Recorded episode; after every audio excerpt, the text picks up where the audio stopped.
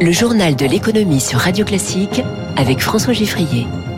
Avec Ophi Invest, une nouvelle dimension pour l'avenir. L'économie au scanner de Radio Classique, trois titres. La Cour des comptes très inquiète de nos déficits publics. Traduction, on va dans le mur. Le Royaume-Uni en crise sociale au moment où son Premier ministre veut renouer avec Paris. Et puis qui a peur de TikTok? De plus en plus de monde, visiblement.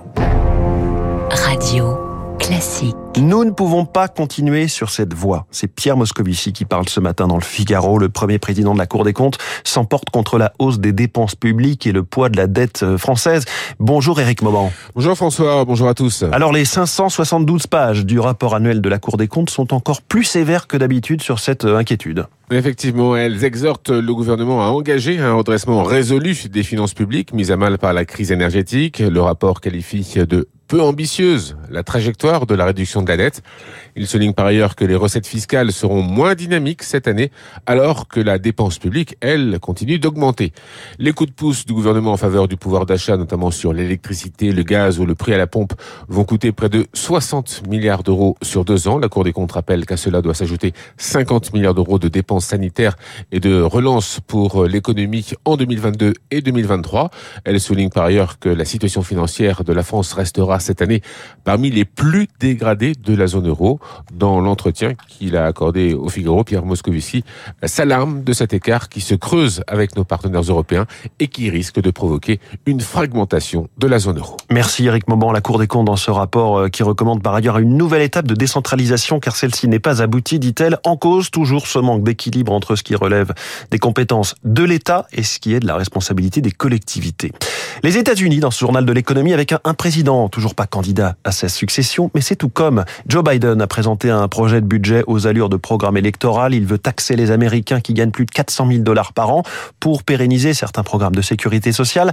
Alors économiquement, euh, la mesure fait débat, hein, comme nous l'explique Cécile Philippe, présidente de l'Institut Molinari. Les ultra-riches, ont toujours le choix, en fait. Ils sont les plus mobiles. Ils peuvent déplacer leur capital, ils peuvent optimiser leur fardeau fiscal. Donc voilà, c'est très facile de faire ce type d'annonce.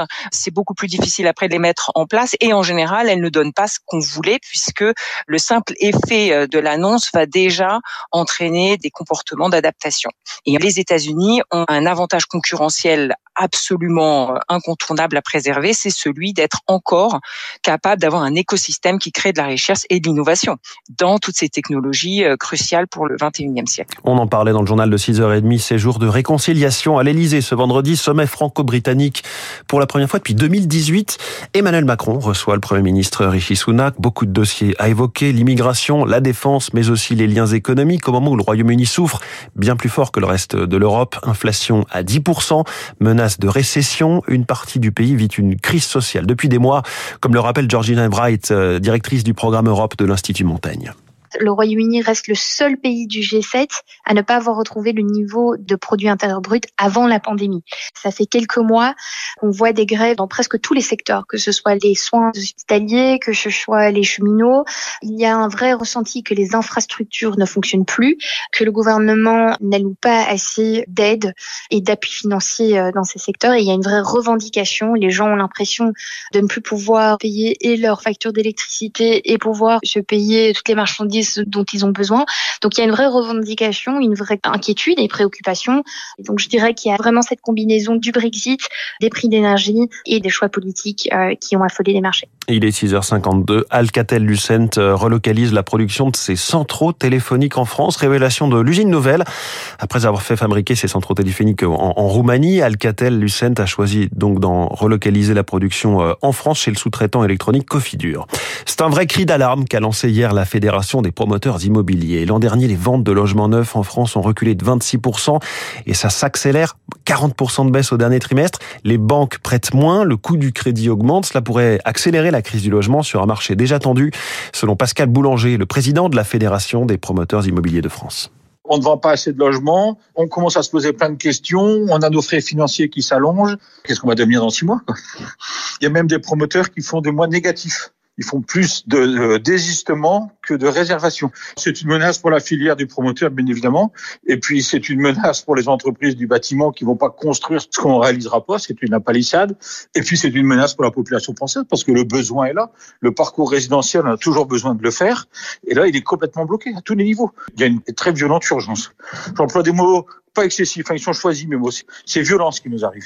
C'est violence qui euh, lui arrive. La Fédération des promoteurs immobiliers de France, cette crise de l'immobilier neuf, c'est à la une des échos ce matin. David Barrault y reviendra dans son décryptage tout à l'heure à 8h-5. TikTok rend visite au gouvernement français en pleine tempête sur des accusations d'espionnage ou d'une trop euh, forte gourmandise en données.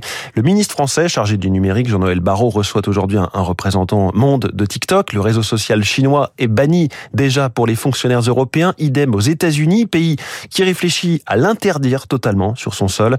Alors Eric Kioch, TikTok serait-il une taupe au service de Pékin? Comme tout réseau social, TikTok collecte les données de ses utilisateurs. Cela permet ensuite de suggérer des vidéos en lien avec leurs loisirs favoris, chansons, football, jeux vidéo, anodins à première vue.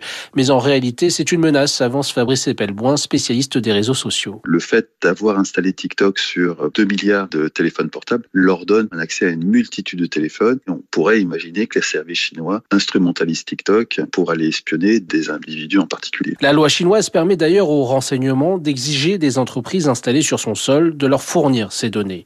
Mais la Chine n'est pas la seule à user de cet outil. Il faut euh, arrêter une certaine hypocrisie. On pourrait reprocher la même chose à toutes les applications américaines. Tout ça pourrait être instrumentalisé pour nous écouter. De son côté, TikTok se défend de tout dérapage et pour prouver sa bonne foi, l'entreprise a annoncé installer des banques de données en Europe pour se soumettre à la loi européenne. Un bon début selon l'expert en cybersécurité Jérôme Billois. C'est un bon premier pas. Reste après à aussi montrer pas de blanche sur euh, comment elle est gérée, ce qui est vrai le jour J, par l'intermédiaire de nouvelles versions, peut changer du tout au tout assez rapidement. Dans l'analyse du risque, on prend tous ces éléments en compte. Face à ces interdictions successives de TikTok, Pékin a dénoncé des décisions abusives faussant la concurrence en défaveur des entreprises chinoises. Un mot des marchés financiers, le Dow Jones a reculé d'un 66% hier, le Nasdaq a perdu 2%, le CAC 40 a reculé de 0,12% à 7315 points.